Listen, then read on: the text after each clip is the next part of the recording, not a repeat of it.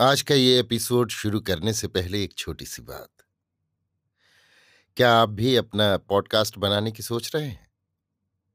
तो anchor try कीजिए। ये पॉडकास्ट बनाने का सबसे आसान तरीका है। नंबर एक, ये फ्री है। नंबर दो, इसमें कई सारे ऐसे टूल्स हैं जो आपको अपने फ़ोन और कंप्यूटर पर रिकॉर्ड और एडिट करने की फैसिलिटी देते हैं। नंबर तीन आप अपने पॉडकास्ट को डिस्ट्रीब्यूट भी कर सकते हैं, जिससे इसे स्पॉटिफाई और दूसरे प्लेटफॉर्म पर सुना जा सके।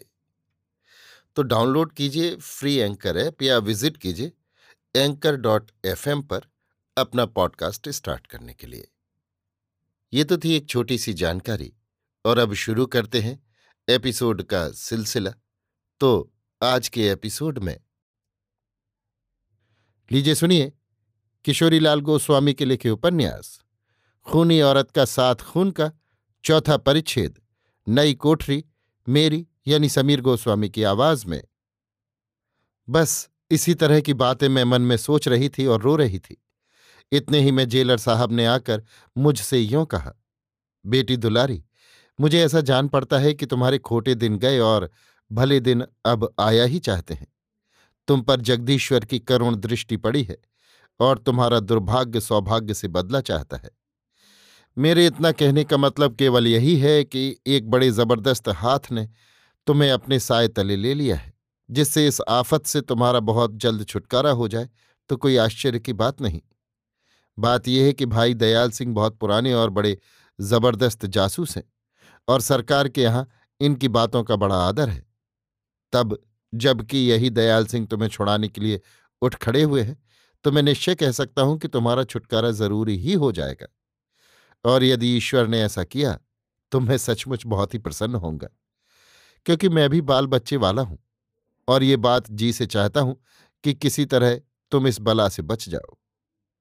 मैं चुपचाप जेलर साहब की बातें सुनती रही। इतने में फिर वे यों कहने लगे, देखो भाई, दयाल सिंह की बढ़ी चढ़ी ताकत का एक नया तमाशा तुम देखो। मुझे अभी मजिस्ट्रेट साहब का एक हुक्मनामा मिला है, जिसमें यह लिखा है कि दुलारी काल कोठरी से निकाली जाकर एक साफ़, अच्छी और बड़ी कोठरी में रखी जाए। उसे अब बेड़ी हथकड़ी हरगिज न पहनाई जाए और उसके बैठने के लिए कुर्सी या चौकी और सोने के लिए चारपाई दी जाए। उसके पहरने, ओढ़ने और खाने पीने के बारे में भाई दयाल सिंह जी जैसी राय दें, वैसा ही किया जाए। हाँ उसकी कोठरी के जंगलेदार दरवाजे में ताला ज़रूर लगाया जाए। और पहरे का भी काफ़ी इंतज़ाम रहे। पर ऐसा कभी न होने पाए कि उस कैदी औरत को कुछ भी तकलीफ़ हो। अगर भाई दयाल सिंह उस औरत के पहरने, ओढ़ने या खाने, पीने के लिए कुछ दान के तौर पर दें तो वो ज़रूर ले लिया जाए और भाई दयाल सिंह और बैरिस्टर दीनानाथ जब चाहें, तब उस कैदी औरत से मिल सकें। जितनी देर तक वो चाहें, उतनी देर तक वे उस औरत के पास बेरोक टोक रह सकें और उससे बातचीत कर सकें, इत्यादि। लो सुना तुमने, मजिस्ट्रेट साहब के हुक्म की बानगी तुमने देखी? अब ये सब देख सुनकर ये बात तुम भली भांति समझ गई होगी कि भाई दयाल सिंह कोई मामूली आदमी नहीं है और वे बड़ी भारी ताकत रखते हैं। जेलर साहब यहाँ तक कह चुके थे कि इतने ही में वहाँ पर दो औरतें आ गईं। उनकी ओर देखकर उन्होंने मेरी काल कोठरी का दरवाज़ा खोला और मुझसे यों कहा, दुलारी, ये दोनों भी कैदी औरतें हैं, लेकिन जात की हिंदू अर्थात कहारने हैं। आज से ये तुम्हारी टहल चाकरी करेंगी। इसलिए इनके साथ तुम कुएँ पर जाओ। ये दोनों तुम्हें अच्छी तरह नहला धुलाकर उस कोठरी में ले आवेंगी, जिसमें कि अब से तुम्हें रहना होगा। यों कहकर जेलर साहब ने एक नई मोटी और सफ़ेद धोती उन दोनों औरतों में से एक के हाथ में दे दी और मुझे उन दोनों के साथ विदा करना चाहा। पर जरा मैं ठिठकी रही और जेलर साहब से यों कहने लगी हाँ कई दिनों से अर्थात उस दिन से, जिस दिन की मुझे फांसी की सजा हुई थी, मैं नहाई नहीं हूँ, इसीलिए मैं नहाना तो अवश्य चाहती हूँ, पर मुझे अपनी टहल चाकरी के लिए किसी टहलने की आवश्यकता नहीं है। साथ इसके, मैं नई धोती अभी पहनना नहीं चाहती, जिसे कि आपने अभी इस कहारी को दिया है, इसलिए इस धोती को आप वापस ले लें। हाँ नहाने के लिए मुझे अवश्य हुक्म देवें। ये सुनकर जेलर साहब ने मेरे साथ बड़ी हुज्जत की। पर जब नई धोती पहनने के लिए मैं जरा भी राज़ी न हुई तो उस धोती को उन्होंने उस कहारी से ले लिया और मुझे उन दोनों के साथ नहाने के लिए विदा किया। यद्यपि मैं उन कहारिनों को भी अपने साथ नहीं लिया चाहती थी, पर मेरी ये बात नहीं मानी गई और मैं इन दोनों के साथ एक ओर चली। साथ साथ पर जरा दूर दूर बंदूक लिए हुए दो कांस्टेबल भी मेरे पीछे पीछे चले। मुझे वे दोनों कहारने एक कुएँ पर ले गईं, जिसके बगल में एक जाफरी टट्टी की पर्देदार कोठरी बनी हुई थी।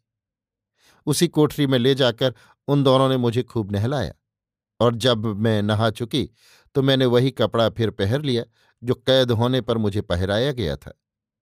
फिर वे दोनों मुझे जनाने कित्ते की ओर वाली उस कोठरी के पास ले आईं, जो अब मेरे रहने के लिए ठीक की गई थी। मैंने उस कोठरी के पास आकर क्या देखा कि जेलर साहब वहाँ पर मौजूद हैं। मुझे देखकर जेलर साहब ने उन दोनों औरतों और कांस्टेबलों को तो वहाँ से विदा किया और मेरे साथ वे उस कोठरी के अंदर घुसे। ओह! उस कोठरी के अंदर घुसते ही मैंने क्या देखा कि वो छह हाथ की लंबी चौड़ी एक चौकोर कोठरी है और उसकी पाटन भी छह हाथ के लगभग ऊँची है। उसमें केवल एक ही ओर लोहे का छड़दार मज़बूत दरवाज़ा था। इस कोठरी में एक तरफ़ एक तार वाली लोहे की चारपाई बिछी हुई थी और उस पर दो अच्छे विलायती कंबल रखे हुए थे। एक तरफ़ एक चौकी के ऊपर पानी की सुराही और गिलास रखा हुआ था और इसी चौकी पर कई तरह के फल, मिठाइयाँ और ताज़ी ताज़ी पूरियाँ भी रखी हुई थीं। एक तरफ़ दो कोरी धोतियाँ भी रखी हुई थीं। पलंग के अलावे मेरे बैठने के लिए एक छोटी सी चौकी भी वहाँ पर पड़ी हुई थी और कोठरी के बाहर तीन कुर्सियाँ रखी हुई थीं। अरे, मेरे ऐसी खूनी औरत के लिए, जिसे कि फांसी की सजा का हुक्म हो चुका है, इतनी तैयारियाँ की गई हैं। क्या भाई दयाल सिंह का इतना बड़ा रुतबा है कि वे एक फांसी पर चढ़ने वाली औरत के वास्ते इतना कुछ कर सकते हैं? अस्तु, बहुत देर तक मैं कुछ सोचने न पाई, क्योंकि जेलर साहब ने मुझसे यों कहा कि, दुलारी, तुम जल्दी खाने पीने से छुट्टी पालो क्योंकि दस बज चुके हैं और ठीक ग्यारह बजे बैरिस्टर साहब तथा एक और अंग्रेज़ अफसर के साथ, भाई दयाल सिंह यहाँ आ जाएँगे। यों कहकर जेलर साहब वहाँ से जाया ही चाहते थे कि मैंने उन्हें रोका और उनसे यों कहा, महाशय, तनिक ठहर जाइए और मेरी एक विनती सुन लीजिए। ये सुनकर वे ठहर गए। तब मैं उनसे यों कहने लगी, महोदय, महीनों से मैं यहाँ पर हूँ, इसलिए आप इतने दिनों में मेरे स्वभाव को भली भांति जान गए होंगे। देखिए, अपने पिता के मरने के बाद जब मैं घर से विदा हुई थी, तब दूसरे गाँव में जाने पर मुझे एक चौकीदार ने दया करके दूध पिला दिया था। इसके पीछे जब मैं कानपुर की कोतवाली में आई, तब वहाँ पर भी बराबर दूध ही पीकर अपना दिन काटती रही। फिर वहाँ से मैं इस जेल में भेजी गई और अभी तक यहीं पड़ी हुई हूँ। यहाँ भी जिस दिन से मैं आई हूँ, बराबर दूध ही पी रही हूँ। और सिवाय दूध या पानी के। अपने घर से चलने के बाद से लेकर आज तक कोई भी तीसरी चीज़ मैंने अपने मुँह में नहीं डाली है। तो फिर ये सब जानबूझकर भी आपको आज क्या हो गया, जो आपने मेरे खाने के लिए इतनी तैयारी की? आप तो ये बात जानते ही हैं कि जेल के अंदर आने पर जेल की रसोई खाने के लिए मुझसे बहुत कुछ कहा गया। पर जब तीन तीन चार चार दिन तक केवल जल ही पीकर मैं रह गई तब झक मारकर आप लोगों को मेरे लिए दूध की व्यवस्था करनी पड़ी। फिर ये सब जानबूझकर भी मेरे चढ़ाने के लिए आज इतनी तैयारियाँ आपने क्यों की? क्या आपको ये विश्वास है कि जेल के अंदर रहकर मैं इन सब सुख की चीज़ों को कभी छूँगी भी? हाँ ये आपको अधिकार है कि मुझे चाहे जिस कोठरी में रखें, पर जेल के अंदर मैं जब तक रहूँगी, तब तक उसी ढंग से रहूँगी, जिस ढंग से कि अब तक रही हूँ। अर्थात मुझे खाने के लिए कुछ न चाहिए। हाँ पीने के लिए दूध और पानी ज़रूर चाहिए। दूध में उसी तरह मिट्टी के बर्तन में पीऊँगी, जिस तरह की अब तक पीती आ रही हूँ। मुझे पहले की भांति नित्य कच्चा दूध मिलना चाहिए और मेरे दूध में कभी भी मीठा न डालना चाहिए।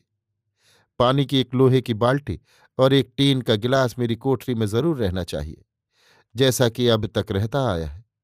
इसलिए आप अपने ये सुराही गिलास, पूरी मिठाई और फलों को यहाँ से ले जाइए।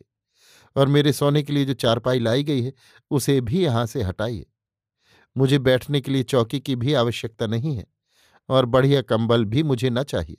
बस केवल दो मामूली कंबल बहुत हैं, जिनमें से एक को मैं धरती में बिछा लूँगी और दूसरे को ओढ़कर जाड़े की ये रात काट डालूँगी। हैं? मेरे फेर देने पर भी? फिर यहाँ पर ये दो दो नई धोतियाँ क्यों लाकर रखी गई हैं? हटाइए महाशय, इन सब चीज़ों को यहाँ से हटाइए। क्योंकि ये सब मेरे काम में कभी भी नहीं आने की। मेरी ऐसी और इतनी लंबी चौड़ी बातें सुनकर जेलर साहब टुकुर टुकुर मेरा मुँह निहारने लगे और जरा ठहर कर बोले, बेटी दुलारी, तुम तो एक अनोखी लड़की हो। अरे भाई, आज ये जो कुछ तुम्हारे लिए किया गया है, ये सब भाई दयाल सिंह के हुक्म और बैरिस्टर दीनानाथ के खर्च से किया गया है। और ऐसा करने की आज्ञा वे लोग आला अफसरों से ले चुके हैं। इसलिए अब तुमको यही उचित है कि तुम ज़्यादा हठ न करो और अपने सहायकों की की हुई इस सहायता को स्वीकार करो। मैं बोली, नहीं महाशय, ये कभी नहीं होने का, क्योंकि अभी तक इस बात का कोई निश्चय नहीं हुआ है कि मेरा क्या परिणाम होगा। अर्थात मैं फांसी चढ़ूँगी या इस सांसद से छुटकारा पाऊँगी। तो जबकि अभी इसी बात का कोई निश्चय नहीं है, तब मैं अब इस चला चली की बेला इन सुख के सामानों को जेल के अंदर कदापि ग्रहण न करूँगी। इसमें और भी एक बात है, और वो ये है कि मेरे पिता को मेरे यहाँ के दुष्ट नौकरों ने केवल गंगा में बहा दिया है, और उनके उत्तरकाल का कुछ भी क्रियाकर्म नहीं हुआ है। ऐसी अवस्था में इस जेल के अंदर रहकर भी मैं इन सब चीज़ों को कैसे छू सकती हूँ?